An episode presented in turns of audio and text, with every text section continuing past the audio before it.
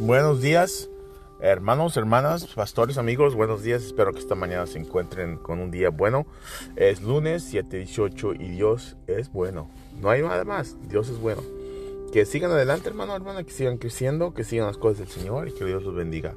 El verso de esta mañana para que se anime es en Isaías 9:2. Dice así: El pueblo que estaban en la oscuridad verán una luz grande y los que viven en la, tierra de, oscuridad, de, oscuridad, mucha oscuridad, te dará una luz que shine, no sé qué, se, que ilumina, una luz que ilumina.